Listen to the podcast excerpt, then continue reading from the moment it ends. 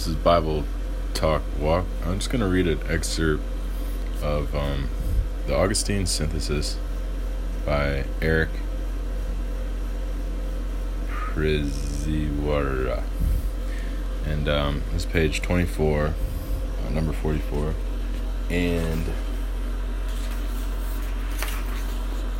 this might be several segments, but it's the D Quant animae uh, Roman numerals XXXIII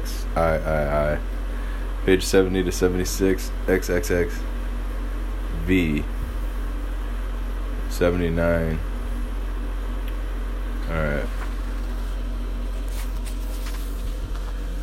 So it starts off saying Oh for some most wise and eloquent man who by speech and argument might explain the power of the soul in the body, its power in itself, its power before God, to whom it is the most near when it is the most pure, and in, mo- in whom it has its whole and its sovereign good.